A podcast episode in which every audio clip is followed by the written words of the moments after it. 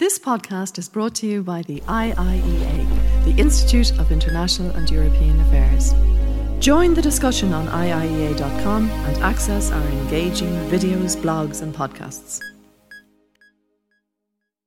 Thanks very much for joining us this evening. We're delighted to uh, have you at our latest YPN discussion. My name is Darren Moriarty and I'm the chair of the YPN here at the Institute. Um, this evening we're joined by a great lineup of speakers experts and commentators to share their views on some of the impacts that COVID 19 is having on the economy, on arts and culture, and on sport. Um, the format for this evening is going to go as follows. We'll begin with some opening questions to our panelists. Um, they'll each give initial responses about five or seven minutes or so. We'll then move on to a bit of a discussion between ourselves, and then we'll open it up to the floor. If you want to get involved in the discussion, uh, please do so using the Zoom Q and A function. And also, if you want to get involved in the discussion on Twitter, you can do so using the handle at IIEA. We're going to record the full session this evening and then throw it up on our YouTube afterwards, um, so you can you can watch back if, if you need to. Um, let me just now quickly introduce our speakers. Um, first, we have Ken Early. Ken is co-presenter of the Second Captains podcast. He's also a columnist with the Irish Times. Um, for those unfamiliar with the Second Captains, is the sports and current affairs podcast. The Second Captains World Service is the third largest podcast in the world on Patreon with approximately 12,000 subscribers. Uh, next is Nadine O'Regan. Nadine is founder and presenter of My Roots, My Roots Are Showing, which is an interview-based podcast focusing on arts, culture, and politics. Uh, she's taken up a new and exciting role as editor of the Business Post magazine, and she's also head of podcasting with the Business Post. Um, throughout 2019, she's presented the Business Post's Coronavirus Ireland podcast. She's a contributor to RTÉ Radio, and she was previously presented with Phantom FM and Today FM. And lastly, then we have Barra Roantree. Barra is an economist with the Economic and Social Research Institute, and his work at the ESRI focuses on taxation, welfare, pensions He's been very active in examining the, in examining the impact that COVID 19 has had on unemployment, consumption, and tax in Ireland. Um, in 2020, Barra won the prestigious uh, Barrington Medal, which was awarded by the Statistical and Social Inquiry Society of Ireland. That's the SSISI. Um, it's great to see an organisation that has an even more complicated acronym than the IIEA. Um, you're all very welcome this evening. Thanks very much for taking the time to join us. And Barra, we'll start with yourself, I suppose, on the economic side of things. We've seen the economic impacts, you know, of COVID 19 across all sectors, but can you talk to us maybe just in terms of this audience, mm-hmm. its specific impact on, on younger people? Yeah, sure. And I might throw up a few slides just to kind of uh, give you because I, I, think I think much of what I'm going to say won't necessarily surprise you in terms of you know the, the, crisis has disproportionately hit young adults. But I think it's the extent to which that is true that is um, really important. And that's something which I certainly find difficult to uh, express in words anyway, but it's easier to express in, in pictures. So, um, just to show you uh, a little bit about um, a, a, little bit on, on, on this uh, topic. So, first up, like the what I want to start off by just kind of outline is that the pandemic has really hit youngest workers hardest in terms of the job losses. So, if we're to take those people who were in work um, back at the end of last year, uh, and uh, we, we're to express the number of claims there's been for the pandemic unemployment payment. That's the, the new job seekers payment people being able to claim if they lost work because of the pandemic. You can see that you know that suggests that about 60% of, at, at, the peak of the crisis in kind of May, uh, the start of May, end of April, about 60% of 18, 19 year olds had lost their job. Almost half of 20 to 24 year olds, about 27% of 25 to 34 year olds. And then for the older age groups, it's all about 22%, 21%. And you know, I, I, think just it's really striking just how much the brunt of this crisis in terms of job losses has fallen on younger workers. You know, so more than 50% of those age 18 to 24, compared to about, about a fifth of, of those over 20 over 25. So really, the crisis has fallen there, and I think there's reasons to be seriously concerned about that into the longer run. Um, the first reason I think is that this group has been, you know, they're also hit hardest last time. Um, so here, this isn't data from Ireland, but it's actually something that featured in the Financial Times this weekend, which uh, excellent if, if you can go and hunt it out. Uh, I think it was they titled it "The Recessionals," um, but essentially what it shows is that it, the financial crisis in the in the US it disproportionately affected millennials. Um, it affected everyone, but in terms of employment and earnings, which are shown there on on, on that uh, those charts, for millennials, it fell by most. So over the course of the crisis, relative to where you would expect their earnings to be, earnings fell by about 15%, employment by about 10%. And it's taken the best part of 10 years to recover. Um, so we're getting back kind of to where we were and where would you expect to be in terms of employment. Not not in terms of earnings though. Earnings were still about 10% lower than you would otherwise expect from millennials. Less so for for those from the previous one, which uh, Generation X and baby boomers even even you know they weren't affected as much when the crisis hit and they recovered much more quickly. So I think that kind of gives additional concern for why we should be worried about the fact that this crisis is hitting young adults so much. And the other thing in my mind that makes me particularly worried is that we just know that younger workers are more likely to be renters. Again, that's not particularly shocking, but I think here I'm just outlining what proportions of young uh, workers in those age bands I showed you previously live in rented accommodation. And you can see for those below the age of 44, it, it's just much, much larger. So, you know, the youngest age group, 18, 19, many of them are living at home, so it's only about 17%. But for those in their 20s in particular, you're talking about, you know, between, you know, over over a third, probably on average, if you take those, the, the 20, 24 and 25, say to 30 group together, you're talking about well over a third living in rented accommodation. Um, and for me, that raises particular concerns because, you know, those are people who face the highest housing costs. We know that from lots of work that's been done, and we know that how those you know those housing costs are going to remain even if those jobs aren't coming back for a good long time. And so that that's when something makes me really worried. So, so to express that another way, you know, essentials which can't be shifted, and they are primarily housing costs, but also things like groceries, they make up a much larger share of spending for renters than owner occupiers. So that's what I'm showing here on this graph. This is just the, the share of total expenditure made up where I've colored in green essentials, again, mostly groceries and, and, and housing costs the red bar is restricted items, so eating out, drinking out in pubs, that, that stuff that you can't do at the moment or couldn't do at least up until a week or two ago and still might be hesitant about doing. And then other is just the residual, the rest of the stuff. And you can see for private renters, essentials make up almost half of all their spending. Uh, that's the same for, you know, it's a little bit less, but about the same kind of ballpark for other renters. Uh, there are people, say, renting from local authorities or approved housing bodies. For owner occupiers, it's much smaller, it's about a third. Um, and so for me, that raises a big issue in that simply those who are more, most likely to have lost their job and to been affected in terms of of, of, the crisis in, term, in terms of their, their job have are least able to weather it. They're least likely they have the highest housing costs. They also have the least stocks of wealth to enable them to you know cushion out that what might be a year, two years, who knows, um, shock. And so that's something that makes me quite worried. And so I just want to kind of I think, think knitting that all together. I think you know the reason that economists particularly are so worried now about job losses is that there's a really big body of evidence that's emerged in the last 20 years or so that's shown that job losses have these scarring effects, what they're called, uh, on later life outcomes. So it's not just that, you know, people maybe lose their job are, are, tend to be in bad situations and that's why they lost their job. This is if you look at the effect of recessions where a load of people lose their job at the same time or a factory closes down and you trace through what happens to these people when they lose their jobs, we know that their earnings, employment, and education are going to be much lower, uh, up for you know 10, 20 years after. That there's really long run impacts uh, on average for people who lose their jobs. But not only just that, even in terms of criminal convictions, there's been evidence to suggest that you know if you know, if you leave school when times are bad and there aren't any jobs around, you're far more likely to be charged with a crime in future. Also, divorce, you're far more likely to end up divorce. So these things matter. Losing your jobs matter. Um, other reason I think this matters is because I think it's really likely to exacerbate an existing existing inequalities, all sorts of existing ones. But the one that I want to just kind of pick up on before finishing is, is wealth. So we know home ownership rates have plummeted for, for young adults. Um, I'm not really again sure that we can quite realise the extent to which that's true. So for those who are aged 25 to 34, back in 1991, 68% of them owned their own house through a mortgage or outright. That's fallen to 30% by more than half. So it's kind of absolutely collapsed in, in terms of home ownership. And that really matters just to link back to kind of what, what I've been showing you in that owner occupiers face those lower housing costs. They're also less likely to be affected by a job loss or pay cut. And that means they're more likely to be able to be in a position where they continue accumulating uh, wealth over the next years or two. We know from stats that the central bank have put out and others that deposits in in uh, bank uh, in banks around Ireland are going up.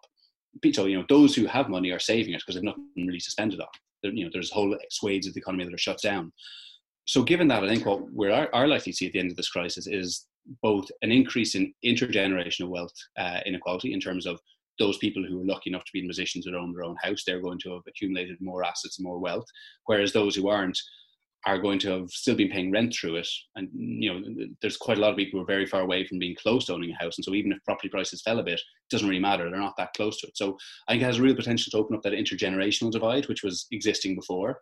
But also, I think it has the potential to open to, to exacerbate even within a generation. You know, there are those people, such as myself, who haven't, you know, our job hasn't really been affected so much by this crisis. We're still able to work from home. We're able to, you know, uh, remote work. There's lots of people who aren't in that position, and I think they're the people who are really going to bear the brunt of this crisis. And given the effects that we know that again job losses have, have on people, I'd be very concerned about that. Uh, not to kind of like round it off by cementing the economist's uh, role as the dismal science, but the thing that actually makes strikes me most of what we've seen uh, in terms of data coming out in recent weeks is one from the CSO, and that shows that young adults have actually gone from being the most likely to report high overall life satisfaction, about 50% of them two years ago in the last survey that was done, to the least likely, only 10% of them. Um, and kind of, you know, when you when you look at what's going on, it's not really kind of surprising that's happening, and I think people kind of know it. But that does really raise questions about what are we going to do about it, and what are the consequences of this if if if we don't do something to address it. So I'll, I'll leave it there on, on a kind of a, a dismal note, but I think uh, hopefully not hopefully not to, to start it off too too, too depressing, uh, Stephen. Thanks, Barra. Yeah, well, I can't get much more depressing than that, I'd say. Um, you know, lovely, lovely, nice, upbeat start to the evening. Uh, Nadine, you've to you've to rescue it now after Barra. Coming yeah. to you from I mean, the. I'm such a downer now. I don't know where to go from that. But Sorry. honestly, I mean, that's such a great summation of where we're at, really clear and really crystallized for me. Um, that that central point, which is that the people that are already wealthy and that are already in a particular demographic will continue to be wealthy and continue to sort of get their way through this sort of COVID crisis era. Uh, it's been really difficult to watch on and see how people in their 20s are suffering. They're suffering actually from loss of opportunity, loss of the capacity to be themselves. Like I talk to people all the time who are in uh, different professions like acting, theatre, uh, music. Uh, there's so many bands out there who are on the cusp of, you know, they've just signed deals or they signed deals uh, with record labels in the last year or two. This was going to be their year, their album was going to come out. There are debut authors whose books either emerged in the middle of the pandemic and the bookshops were closed and nobody heard, nobody read their books, or their books have been delayed till 2021. I was talking to a books publicist today, and she said that autumn is going to be busier than ever for them because they have a glut of books now. And that may sound like a very positive situation. Oh, there's tons of books coming out in autumn and the bookshops will be open the reality is for people that those little authors who were going to try and make it in in the sort of spring months which is the month these are the months where debut authors generally speaking are given a bit of a chance they're going to be squashed by the big autumn books the christmas bestsellers. So you won't hear about them particularly because if you do go into a bookshop or you do order online you'll buy that author who has that big book out in october november that you want to buy for your dad for christmas or you want want to buy it for yourself. Um, those are the kind of authors that will continue to do well.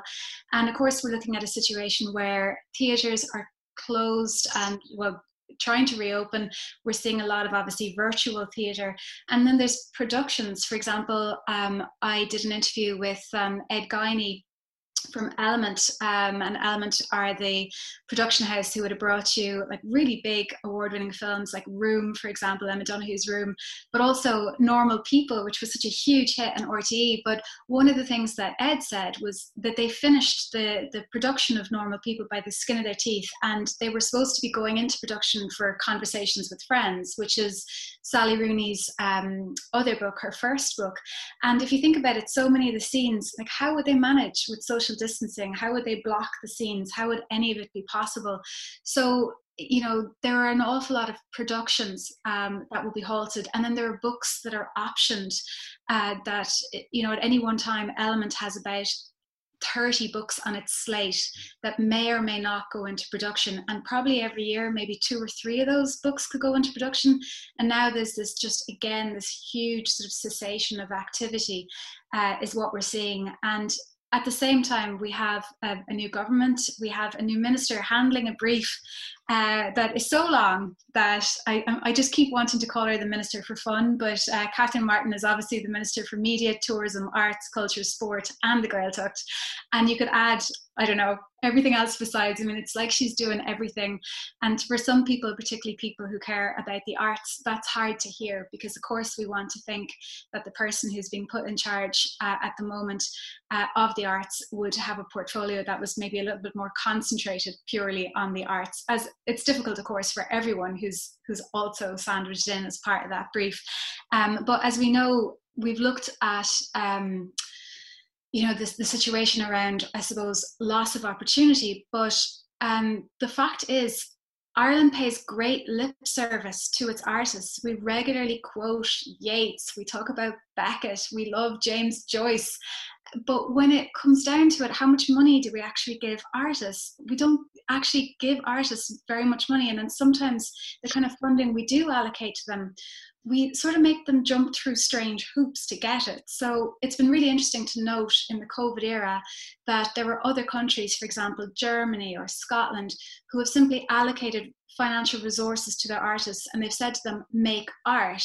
But unfortunately, what happened in Ireland some months back was artists were told to apply for one-off uh, amounts of funding totaling around 3000 where they would create sort of um, almost like social media videos of what they do.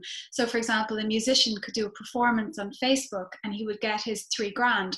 But what if you were a lighting designer? How can you be a lighting designer and have the theatre closed and not be able to to do your work but you can't kind of light stuff on Facebook for a video that people aren't going to pay or they're not going to give you funding for that. So it felt like some people in the arts were able to apply for funding, but other people weren't able to apply for funding. So there's a lack of, I suppose, um, equal opportunity there for artists. Um, so I think just for me, um, I'm I'm really concerned. I, I understand that of course i mean i present the coronavirus ireland podcast. I listen every day to stories of uh, vaccines um, and and genuine serious issues that are affecting people in this country. But the one thing that i would say about the arts that we can't forget is that the arts nurtures us in terms of our mental health and well-being. And if we don't have things like uh, opportunities to go to the theatre or to uh, take in cinema. If we if we lose the opportunity to make art in the way that we should be able to do then that will have a substantial effect on our mental health. That will create a situation where we're more likely to be depressed we're more likely to struggle in our relationships and everything is plays into the, the, same situation which is a very glum reality uh, particularly for younger people coming up. And you know finally i suppose just just coming back to um, what Barra was saying you know i do feel like when i look around and i i see who is suffering most in this particular covid era i think the over 70s and the under 30s are the two um, demographics that i really worry for because the over 70s have huge health concerns every time they step outside the door and the under 30s they can't go in j1s they they can't travel to to other countries to seek out professions they can't enter into the kind of jobs that a lot of us would have been able to enter into early in our careers to get the experience to move on to better things. So um, i don't think it's an exaggeration to say that we really strongly need to look um, both at the arts and at particularly the under 30s because uh, you know, this is the beginning of, of what could be a really difficult time for people in terms of their mental health, and that may have very long lasting repercussions for them. Uh, so I would be very worried. It is bleak.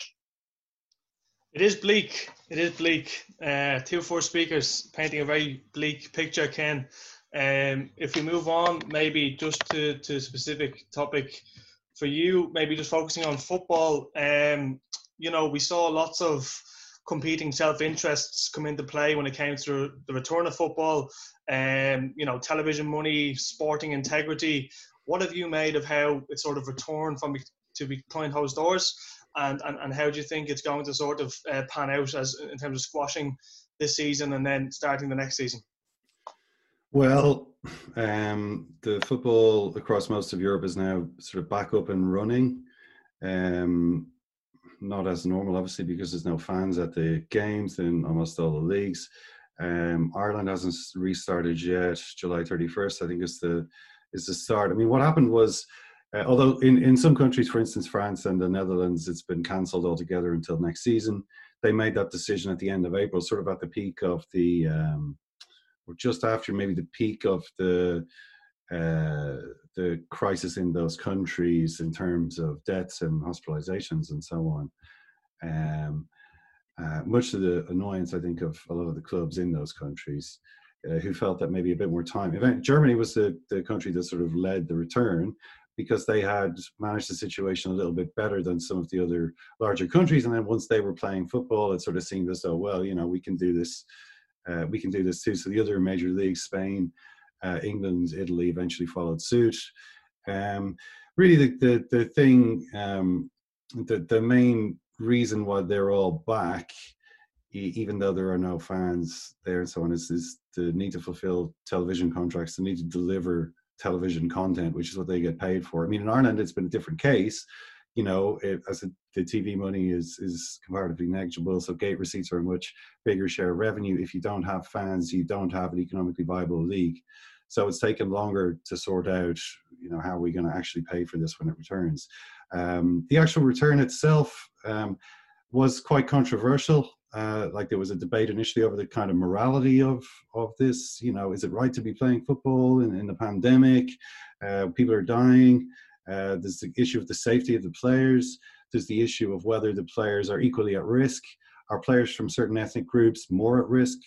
Uh, is it, uh, the question of the justice of the voting, uh, scarce testing resources to testing footballers in order to be able to play matches and so on. And then also the more football specific question of whether it was right to play the game without supporters. You know, this the, the slogan being football without fans is nothing is a you know it's a it's like a kind of an ultra slogan um you know the fans are obviously the people who give this meaning uh, who provide the atmosphere, the excitement, the sense that that this is something important. They're also the ones who pay for everything. So how can you really play this game without those people there? Uh, the answer is, it turns out that football will happily go on without fans if that is the only way to collect the TV money. People have been watching it on TV, even though it's been bad. Um, some games have had record audiences. Uh, you know, they've they have fake noise. Uh, I mean, it turns out that most people prefer fake noise most people, even though it's horrible, would rather have a fake, comforting, familiar soundscape than the real, empty, alienating one that that, that people at the game are actually hearing.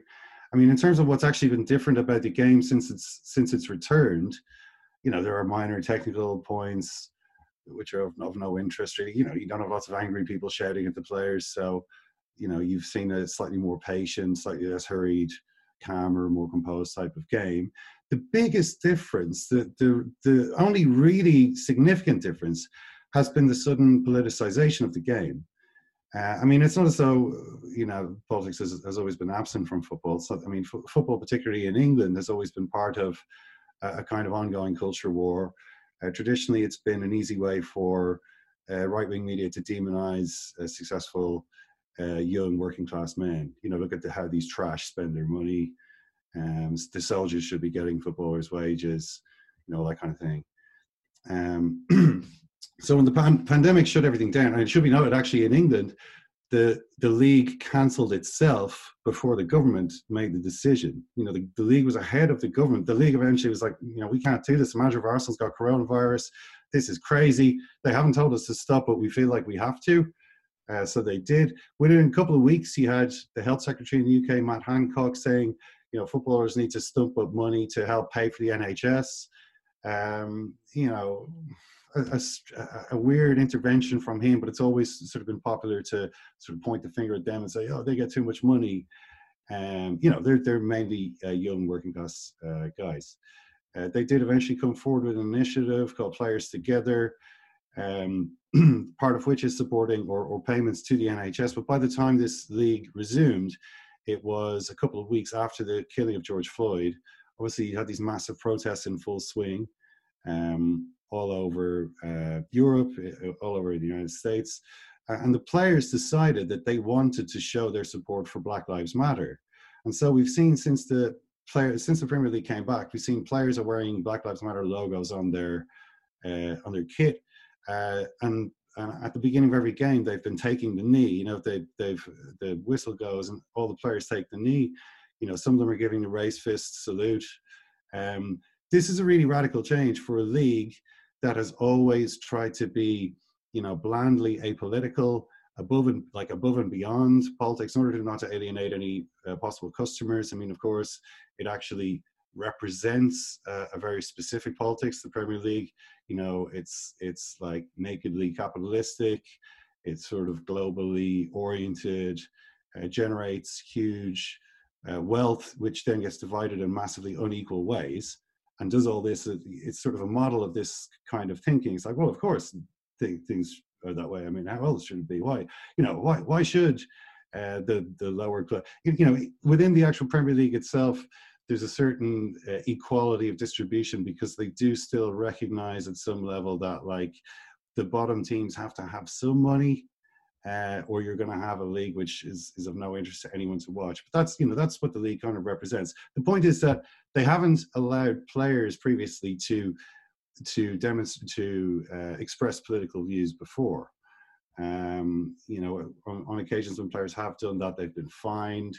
Uh, now, obviously, since since this has been happening on this mass scale at every game, this organized way, there has been a media backlash to this. Uh, you've got some of the media in the UK saying, you know, Black Lives Matter are Marxist revolutionaries, uh, Black Lives Matter are anti-Semitic, uh, and then more generally, you know, sports and politics shouldn't mix. Uh, echoing this similar uh, kind of culture where you've had in the United States, you know, this sort of shut up and dribble, uh, you know, saying, you know, when I turn on sport, I want to watch sport, I don't want to be lectured, but, you know, blah, blah, blah. You know, the, the issue actually come up in a, in a parliamentary hearing where the chief executive of the Premier League was was being questioned by these MPs, and, and he, was getting kind of uncomfortable, and he was saying stuff like, "Look, you know, we're we're in favor of like the sentiment Black Lives Matter, you know, uh, like you know, obviously uh, we're we're for that, you know, uh, while trying to." it appears sort of sidestep or back away from some of the more specific uh, political uh, aims, you know, like uh, defund the police. We're not sure, about, you know, no one's doing anything with the police, you know, this kind of stuff. So you can see the league already is thinking, you know, we're we're we, we feel like we're on thin ice here, but it's difficult for them, as far as I can see, to to roll back from an initiative that has come from the players. You know, it's a, the the what we've seen. Uh, the lesson, I guess, is the players and many of the coaches are more progressive than the administrators and the media, I guess, um, you know, which which is reflecting, I suppose, the generational divide that's become pretty evident in UK politics over the last few years. You know, you have you haven't seen. I'm not aware of anyone in the in the Premier League say who's been saying, "Oh, you know, I don't want to wear a mask." You know, masks are. You know, what's all this about masks? You know, yeah, it, it hasn't happened. Like they've just been saying, well, of course, you know, we'll reduce the chances of infection. I mean, not all of them. A lot of them wear the mask with the nose sticking out, but you know, I haven't seen anyone make a point of saying, "Oh, this is ridiculous." Uh, my freedoms, you know, you know, in terms of the long-term effects of of this, it's hard to it's hard to really predict. Uh, but it is it's impossible to see how the Premier League can now object in principle to political expressions, uh, and complications therefore seem likely to arise. Uh, you know, as as as people say their own things, and you know, will the return of fans then play a part in this? You know, uh, you can see, you might have seen James McLean, uh, the Irish player, complaining this week uh, that no one showed him any solidarity when uh, when he was being abused for being Irish and so on and so. Without getting into the, the particular merits of McLean's uh, case, there, I think it is clear that the abuse for him that he suffered over years does reflect uh, a reactionary current in the in the support there. You know, it reacts, it, it reflects this you know, not everybody going to a football match in England uh, is of a, is of a, the same mind as say the players appear to be on the issue of Black Lives Matter. It'll be interesting to see the just how the fans then interact with this uh, as they come back. Um, you know, longer term, uh, just to just to wrap up, I don't. It, it's obviously hasn't been good for the the sport. Uh, the the nothing nothing about this has been good uh, this long layoff, this undignified rush back, the kind of it, it's so blatantly being a money grabbing exercise. You know, the sort of the football without fans is nothing but like, you know, actually we we are still going to do it. Um, the fake crowd noise, the the the big empty stadiums, like the sense that the sense when you watch these games that you're wasting your life in a very you know in a very real sense it's like why am i doing this? What's gone wrong in my life that has resulted in me watching this nonsense? Is there nothing better i could be doing? You know and i think lots of people are, are, are kind of being confronted with that decision and and maybe saying well there are other ways i can spend my weekend you know? The, like the story of, of football particularly the premier league over the last 30 years has been like uninterrupted success growth uh, almost uninterrupted, a couple of little speed bumps, but generally speaking, the direction of travel has been upwards and fast. But you know, nothing grows like that forever, uh, and you do wonder. Um, you do wonder how there, if if this period and, and some of the things that have happened are going to do some some long term damage. I don't necessarily mean the the uh, I don't mean the political aspects. Um, in in the United States, for instance, you'll get lots of conservatives who will say, "Well, you know, I don't watch it anymore because of politics. You know, it's it's it's it's ruined everything." I don't I don't agree with that. I actually find it makes it a lot more interesting. In fact, it makes it, if anything, more interesting as a as a spectacle. But you know, in America, you've got the example of baseball, a sport that has declined, a sport that everybody used to play. Um, that sort of forgot its audience a bit. The audience aged in the same way the audience of football has aged and now it's a sport that's really only popular in, in you know retirement villages and nursing homes. Uh, that's that's what happens when you take your eye off the ball for for for a couple of years. Things move fast. So, um, yeah, I'm not saying the Premier League's at that at that point yet, but it has been a fairly traumatic few months. Brilliant, Ken. Thanks very much for that. Um, we'll just there's a couple of questions coming in already. If you just want to keep submitting them through, we'll we'll get to them. Just want to do a little bit of a chat now. Um, I suppose, Ken, picking up on the sporting point that you, you were just touching upon it, you know, the European Championships, the Euros final was supposed to be Sunday gone. Um, it was going to be the first European Championships that happened all over Europe um, rather than having a dedicated host country. I mean, of all the years for that to be the plan, that's still the plan as far as I understand it for next year. How do, how do you see that going? Obviously, it's very hard to predict, but, um, you know, teams traveling all over Europe for an international tournament next summer. Mm. The plan has always been a really bad plan. I mean, the plan was never a plan. You know, the, the only reason they had to go with this plan was that they, they couldn't get anybody to actually host this tournament. You know, they were they were look they first of all they've increased the size of the tournament to 24 teams from 16. 24 teams. It used to be eight teams. You know, so well, you, you know, eight was maybe too small. 16 was it seemed like enough, but they've boosted to 24. Now you've got a tournament that's so big you know, who can afford to host it? You know, Germany, France. That's it.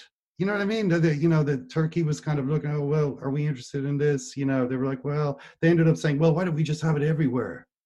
Uh, we can fly around, you know, there won't be any problem with that. You know, we live, after all, in the age of air travel. We live in the, the age of cheap air travel, of planes just blasting around everywhere, leaving you know vapor trails across the skies, crisscrossing the skies of Europe to go to football matches. You know, Baku. Why don't we have matches in Baku? Why don't we? Why don't we fly Wales supporters thousands of miles out to Baku to watch a European Championships match? This sounds, you know, obviously it was a terrible idea, but you know, this time last year it looked like it was going to be a terrible idea just because it was so grotesque in terms of like people's sort of uh, sense that maybe climate change is going to be a problem. You know, for us, like maybe this is kind of maybe this is really insane what we're doing here. Maybe it's like how like how did we ever think this was a good idea? But in in fact, it's a bad idea because well, well we all know why.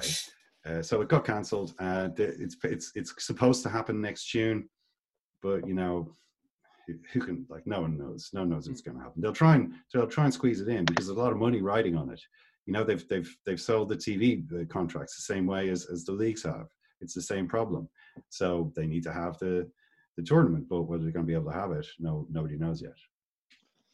And Barra, just on yourself, I mean, hmm. you, you obviously painted a bit of a, a bleak picture on the on the economic side of things. Um, there's much talk. Yeah, not, not as bleak as Ken's, as it turned out, but yeah. No, no, Ken's a bit bleaker again. You know, got progressively bleaker as we went on. Um, in terms of the July stimulus, what what what do you think of that? I mean, obviously the UK, you know, we, we, we look across the water all the time and see what they're up to. Um, they've they've done a big sort of stimulus package um, that's got the different sectors in Ireland talking. How do you expect the July stimulus to go, and, and, and what areas do you think need to be? Yeah.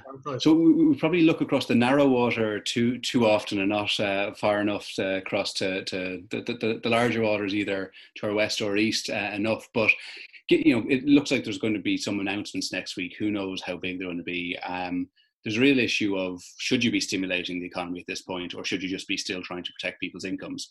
Um, so it's not clear that it's necessarily the right time. They might call it a stimulus, but who knows if it, if it is or isn't. But you know, there, there's there's there's real uncertainty about that. Like you know, one of the issue, things that's been talked about, one of the things that they did over in the UK was to give people, I think, 50% off take, uh, no, not takeaways, 50% off eating out in restaurants. Um, but I mean, that's kind of precisely exactly the type of thing that we're not really sure is it all right yet. And is that the type of thing we should be encouraging at that point, or should we be saving that up for some future points in a few months' times and just focusing on protecting people's incomes? It, I mean, it, it is a tricky one because there is no right answer, um, and it, everything's so uncertain. But uh, to the extent that what what what can we do? I mean, there's there is probably more that can be done to support the incomes of people or to, to target, I suppose, the income supporters in, in, in better ways. So at the moment, it, it's quite broad brush and they made it quite broad brush because they wanted to get the money out there and get out there quick. And they did that very well. I mean, actually, if you want to compare us to kind of across the water on that front, you know, we announced our wage subsidy, we announced our pandemic unemployment payment after um, the British government had announced theirs and we got it paid much quicker. Uh, a few weeks beforehand. So, you know, there, there was a virtue to doing that, but now we're in a position where, okay, if you are worried about targeting then maybe there are certain groups you want to focus on. And in my mind, the clear group that you want to focus on is renters, and that you know that's really going to think become an issue in the coming months. It, there mightn't have been a build up of arrears, um, but in part, I think that's likely to be down to the fact that you had people who were on the pandemic unemployment payment. But as that as level of that come down, then I think you are into a situation where you need to try focus support towards people who need it, and renters really are the group that that stand out on that front for me anyway. And Nadine, you mentioned, you know, in particular, looking at other countries, you mentioned Germany's um, approach to supporting artists. I mean, is there anything in particular that you think that artists are looking for out of this package? And you know, that that long ministry that you mentioned, um, that Catherine Martin's now in charge of. Um, you know, what prospects and hopes do you have for for the deliverance and and, and, and supports for artists?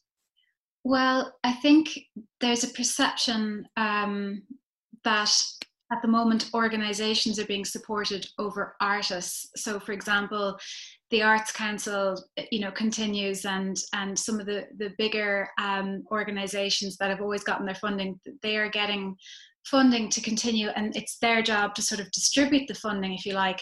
And that's sometimes a little bit uncomfortable for some artists to see and because you know artists who for example have always applied for funding. Some artists are really good at applying for funding and they're maybe not actually that popular. I hate to say this, but I mean, but still they're not, it's not that they're not worthy in their own way, but maybe they're really, really good at applying for funding. Okay. And then there are other artists who are authors or musicians or, you know, people that, that whose names you would know, right? Who play Whelans, who, who publish books that you love and who are on less than 20 grand a year you know they're on the lower income uh, uh, but they didn't apply for funding because maybe they didn't believe in it or maybe they thought they could manage on their own. But because they didn't they're now not within this bracket of uh, this kind of coterie who had applied for funding and the government have said okay these people that applied for funding, they're going to get their funding even if they don't do that festival or if they don't deliver this thing in quite the way that we thought they were going to. And there's this whole swathe of artists who are outside that bracket who are very genuine artists who are really talented, uh, who didn't use the kind of um, that safety net of the Arts Council. And I think there probably is a problematic divide between these two types of, of people, these this within the bracket arts council people and the outside the bracket the the bands who you're excited about you know there was an article in the sunday times last weekend which described how much money uh, a band uh, called the Fontaines DC, who are just about to release their second album, were paying themselves, you know, from their from their collective income per year, and it was really really small. And you know, the the, the article was a tiny bit like I don't know, sneery is probably the wrong word, but it, you know, pointing out somebody's income when you don't earn terribly much and you're a popular band, like it's, it, shouldn't be, I, I don't, I, I don't think it's terribly fair in lots of respects. uh, because it doesn't reflect how people view the band or, or, or the love and affection they have for the band or the band's artistic merit. Uh, so, to some extent, I think we need to look at how we structure um, how we pay people. What Germany have done and Scotland is they they are literally um, allowing people to apply to continue to be artists and they trust them they, there's a community there and there's a sense of trust they say go and do your thing and and we believe you know? And i know that's a big leap to take particularly for a small country like ireland uh, but you know they have increased funding. There was a, a 25 million increase in ireland but it pales by comparison to the funding increase that's been the case in other countries. And for a country as i've said that punches above its weight artistically i think we could stand to do more. And i hope the new minister will, will want to do more. Brilliant. Ken, just going back to yourself and a point you raised about the sort of politicization of sport. Um, you know, you mentioned the Black Lives Matter movement. I mean, one thing I'd just be interested to get your view on is, you know, that that movement and sort of football's um, appreciation of the movement and and and drawing attention to it has come when we've seen like really abhorrent uh, instances of racism. I mean, the, the Wilfred Zaha messages, the Ian Wright messages, the Dave McGoldrick messages, for example. I mean, what do you make of the sort of the contrast between what the sport is doing and, and what's happening with online abuse. Sorry, I was on mute. Uh, the, I mean, obviously those things are are, are really terrible. Uh, they're not really. I mean, did you see that they'd arrested a twelve-year-old for the Zaha? I think it was a Zaha case. Was some twelve-year-old had yeah, similar in Kerry actually. The the guy who was doing the Ian Wright one was only a teenager. Yeah, and and I mean there again, like that. There's there's there's a kind of an element of farce to that as well. You know, like you're talking about a twelve year old. Like what he's written is disgusting. Like God knows, you know, how does how does a twelve year old end up sending this to to to a football player? At the same time, like what do you, what do you achieve by arresting a twelve year old? You know what I mean? It's I don't know. Like I mean, I think that all that all that they can do in football, really. I mean, these these things sort of reflect the wider society. Football is kind of a small an unrepresentative microcosm of that. Uh, and all they can do is really is, is, sort of show a lead. You know, if they, they're like, well, this is what we think we should stand for. I mean, for years and years, they haven't been allowed to stand for anything, and they haven't been expected to. And anybody who's kind of, I mean, it's not long since Graeme Saux uh, was it was famous in football. It was a famous fact and a ludicrous, like a, a kind of a, can you believe that fact that Graeme Saux, you, what, what is it about Graeme Saux? That he read which newspaper? The Guardian. He read The Guardian. The fact that Graeme Saux read The Guardian was like this, whoa, you know, who does he think he is? You know, he's, he's like, whoa. Uh, you know, um, the, uh, the professor like is reading The Guardian uh, that was the sort of general tone sort of surrounding these these guys. So there wasn't really, you know, they might occasionally say, well, you know, I vote Tory because the tax is lower. I don't want to pay tax. That was kind of the level of, of things, and obviously that's that's sort of changed quite a lot. I, I mean, I think that's a sort of a generational change. You, know, you can see just just younger people now are, I think, a, a, lot more engaged with a lot of these things. I mean, there's a, there seems to be a lot more at stake, I think, than there was sort of in the late 1990s. You know what I mean? There, there seems to be a lot more, uh, you know, up for grabs. There's a real flux here, and also people have the means of expression, um, and and also I guess the pressure to to take a position on things. You know what I mean? Like it's not it's not just uh, it's not simply that you can say things. It's like, well, if you're not saying it, why why are you not? What do you think? What you know? Are you not going to use your platform for good? You know, this kind of thing. So it's not just these these sort of twelve year olds writing horrible racist messages. You have like a kind of a, a previously uh, public, you know, publishing or broadcasting power that that previously only you, you had to speak to the media. The media had that power. They controlled access to that, and you know they they sort of mocked anyone who did something crazy like read the guardian you know what i mean? Whereas now like raheem sterling as he did in december 2019 can directly attack the daily mail to an audience which is larger than the readership of the daily mail. And he can analyze their coverage of uh, something that he's done compared to or it wasn't it wasn't him actually that he chose he chose uh, a black player and a white player in the Man City U teams. It, it was a similar story. I think they both like bought a house or, or some kind of present for their family. Maybe it was they bought a house or something. And in, in one case, the white player was like, "Oh, you know, isn't this great? Like, what a great lad." And the other case was, "Oh, this is flash." Maybe it was a car or something. I can't remember exactly. And and he was pointing this out. But the but the, the point is that he could do this to like millions and millions of followers on on Instagram or whatever. Whereas previously he just had no way of doing it. He might have been sitting there going, "This really annoys me," but he he'd have no way of saying it to uh, to the wider world. So, um, so I guess this sort of change was always, you know, once once that sort of power became dispersed and uh, the media lost its monopoly. Uh, you know, to monopoly sort of control over who gets to speak to the audience, then this was this was this change was then always going to follow.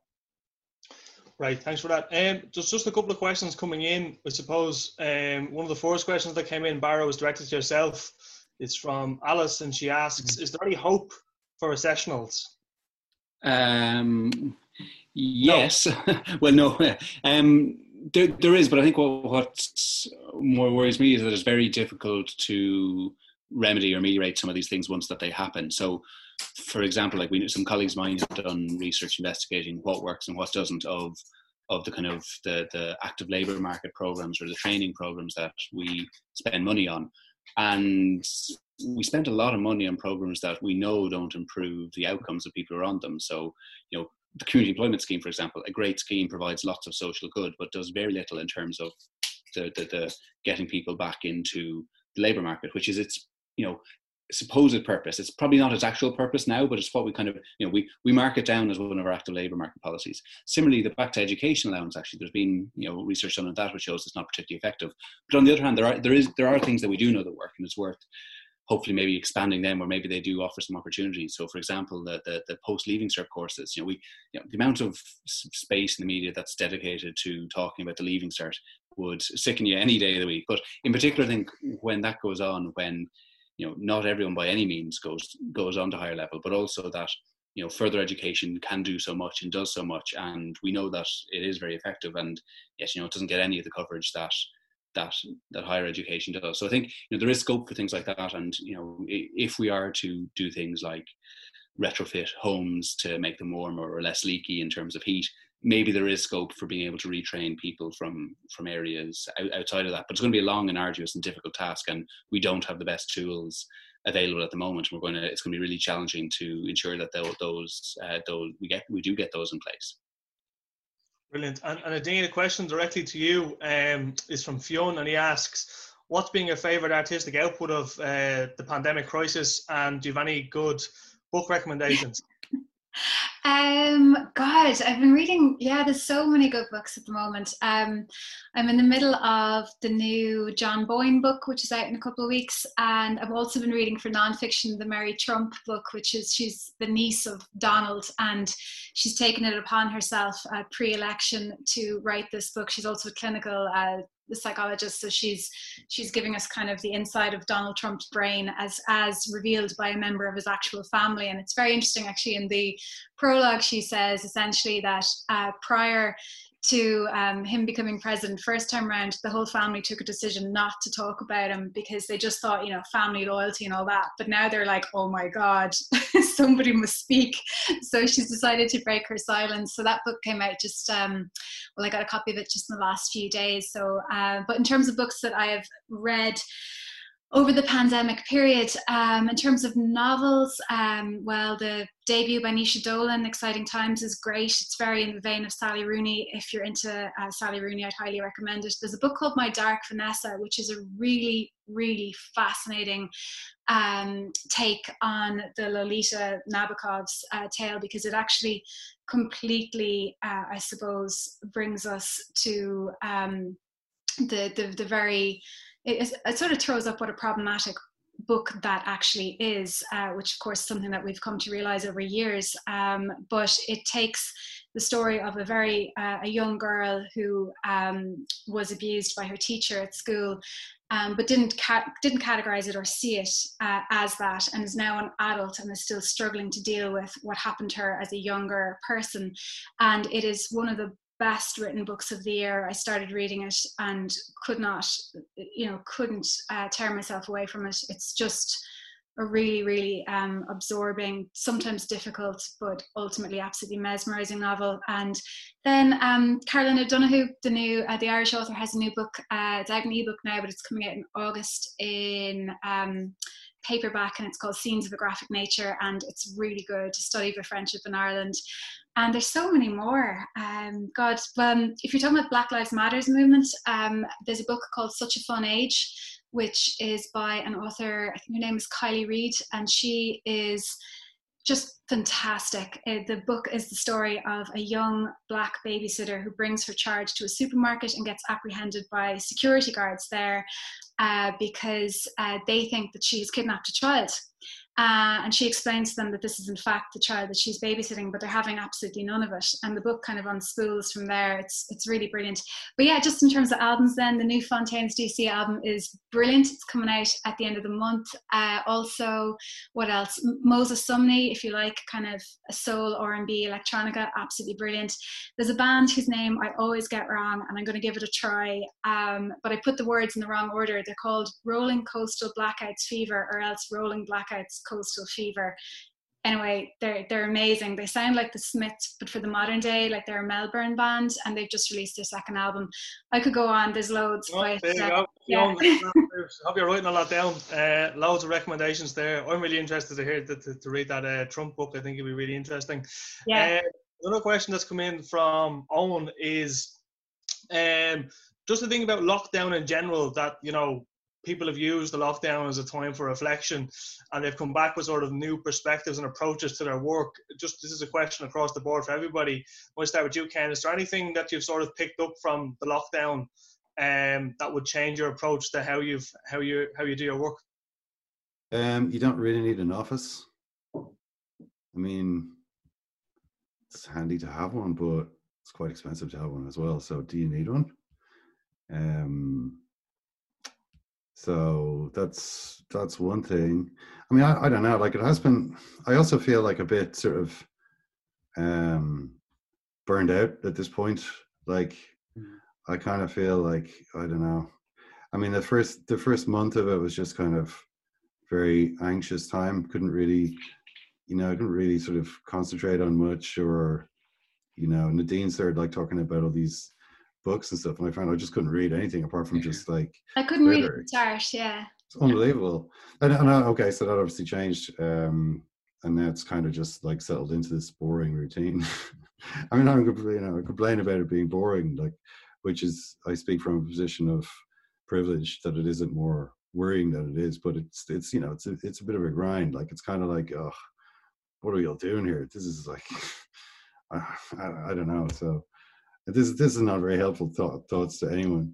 The, I, I should have just stopped talking after the office point. The office. well, actually, uh, just on on the point of reflection or new ways of doing things, uh, for me, when we all had to start working from home in March, I I just I like to be busy and I, am really interested in health. So I started a podcast, um, the Coronavirus Ireland podcast, and I have essentially kind of a studio set up at home in a way because just from my background in radio and from podcasting generally. But I remember I rang our health editor, Susan Mitchell, and I was like, Susan, let's do like a daily podcast about health and just talk to people and get information out.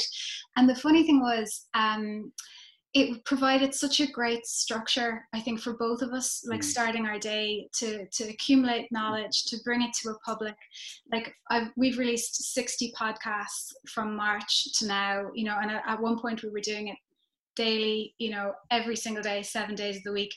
And I honestly think that as much as anything else, uh, for me, it was a way of of putting my need to understand this era into into a format that I mm. love, mm. which is audio and podcasting. So it, it hopefully gave other people something, but it actually I think gave us a lot as well you know? I think that what i found out actually was i'm, I'm just not good at like sitting at home uh you know twiddling my thumbs. Like if i couldn't i couldn't read like like ken was saying like i really mm. struggled with a book. I'd, I'd open a book and i just i couldn't focus. Mm. but for some reason i found audio quite easy. Uh, so that was that was a relief. And i think actually in terms of ways of doing th- doing things differently from now on i've just realized i like as long as I've got some sort of focus, I don't need an office at all. I just need to be enthused and mm. energized for what I'm doing. And once I've got that, and once I've give myself the ability to have the equipment to create something then i'm happy you know but i think it's about finding that and i think for people who have that barrier you know like i was just lucky that i had bought the equipment but for a lot of people are now separated separated from their mm. equipment you know they can't do the thing they love because they can't get into a studio or they can't get onto a stage or if they're an athlete they can't go and do some of the stuff that they were doing in terms of training so it's, it's just really hard yeah, no, she's great to hear that uh, both both Nadine and Ken had the same thing of not being able to read. I think the first time, first book I got around to actually being able to read was one on the Spanish flu in 1918. Uh, so that was the, that was the first one that I actually managed, and that that took me about two months to get onto. Uh, but yeah, I had the exact same thing. I couldn't concentrate on anything that wasn't kind of intensely related to how many people had been hospitalized that day or the economic impacts. And again, it, it, very privileged to be able to have plowed that energy and diverted attention into doing stuff on that. Whereas really, I, I can't imagine. Well, I, I, can't imagine, but I think you can see what the results are for probably the vast majority of people who don't have that outlet and whose lives have been just suspended and put on hold. And I think that's precisely one of the reasons why all this is so hard. And there being some kind of end, end point in, in sight or some kind of relaxing of, of things in sight is, is so important. Yeah, yeah. And just um, nearly finished up now, last five minutes. Ken, just wanted to pick you up on something you were saying about sort of the masks. And, you know, it's not a political issue here. People are just wearing them because the health professionals are telling us to do it. Whereas mm. we saw only this week, I think, you know, Donald Trump was wearing a mask and there was all this sort of clamour to congratulate him on the fact he was wearing a mask. Um, what do you sort of make of the difference of approach, you know, between Europe and the United States and and even you know throw Brazil into that mix as well of, of, of the approach to the pandemic. Um, how, how have you, have you seen that? I I am at a loss to explain it. You know, it's just like I'm absolutely a. I mean, with, with, in the case of Trump, it, I, I would say it's just simply that he thought wearing a mask would make him look weak. You know, I, am going to look like a bitch if I wear a mask. That I think that was literally his thought process. So I'm not going to do it And then eventually it's like like we had 15,000 infections in a day in Florida or something. Like, please, just put a mask on. Like, this is actually really important now. So he kind of eventually. And obviously, then once he did, once he does, people are like, oh, of course, you know, he's always been in favor of masks. You know, he was on a mask for, before anybody. You know, the, so okay, that's fair enough. What what's scary, more scary than that, I find, has been the UK, and what's going on there just is really strange. Like I I can't work out anymore. You know, who's I, just can't really figure out why anyone would necessarily be against this. I mean, I haven't seen any good reasons for it. Uh, it's just crazy. Like it's just I, am not. I know I'm not. I'm not contributing much here. I'm just saying this is. I I do not get it. I don't understand. I mean, here here it, it, it, strikes me the government has made a bit of a mess of it here because i mean i don't think it's been controversial in the sense that i don't i haven't seen any organized group of people say we're not wearing a mask for you know because for some crazy political reason like it's it's the tyrannical imposition of by the government to demand that we do this how dare they i haven't seen that i'm sure there's like you know but is it not to do with the fact that like the government didn't uh, originally the WHO did not say that wearing a mask should be mandatory and because they didn't issue that advice governments around the world were hesitant to issue that advice. But but in addition because of the lack of personal protective equipment around the world people were worried, governments were worried that if they did issue the advice to wear a mask, even after the point that the WHO said actually you should wear a mask, they were worried that all the, the PPE wouldn't be going to nurses or doctors or people in kind of immediate risk zones, but that people would be stockpiling and very wealthy people might be stockpiling.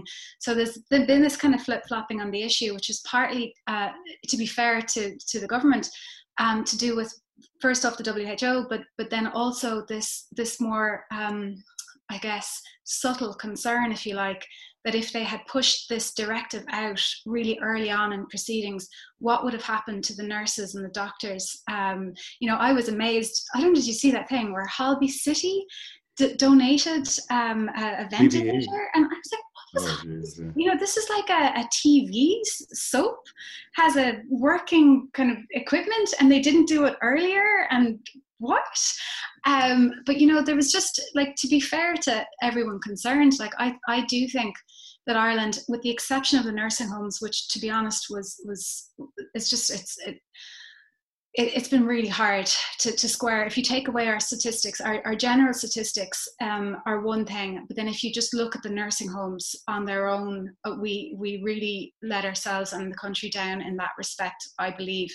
Um, but in terms of like general health advice over the past few months, I think it has uh, been to our good that obviously Leo Varadkar has uh, is a medical doctor or was, um, and for me, I feel more protected by being by living in Ireland than I would have. I mean, there's so many other countries that I'm very glad I'm not in currently, and obviously America is, you know, anywhere in the states is is is just so horrific at the moment. And for people who have people in the states, it's hard to think about.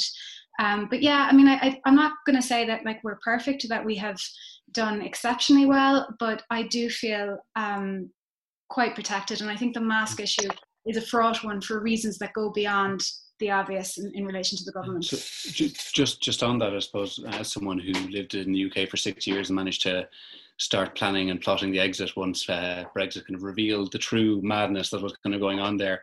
Uh, very much on board with the great to be in Ireland for this whole thing, but. I, I think in, in, in a way like the real difficult decisions are to come at the, like, for the last few months it's been kind not you know there's been bits and places where we've kind of gone wrong and or could have done things differently or there was choices made but it's really in the coming months and hopefully not years, but probably years ahead that the real choices start to come come into play. And there's you know it's kind of uh, it, it's I w- I wouldn't like to be in the position of having to make those choices. I'll, I'll, certainly crib and moan from the the sidelines about them but it's it's it really isn't from now on that I think the, the big choices and decisions get to be made rather and rather than the kind of when it, the, the public health emergency is so stark. And that's that's going to make the next few months and years uh, both interesting and very tiring. Brilliant. Okay, look, we'll we'll finish up there. Just eight o'clock now. Um, just like to thank all of you for joining us. Um, it was a really great discussion. Was good questions that came in. So thanks again. And uh, just to say, we'll finish up now for the month of August with our YPN, and we'll be back in September uh, with more events. So just keep an eye on your emails for that. Thanks everyone again, and uh, take care, everybody. This podcast is brought to you by the IIEA, the Institute of International and European Affairs. Join the discussion on IIEA.com and access our engaging videos, blogs, and podcasts.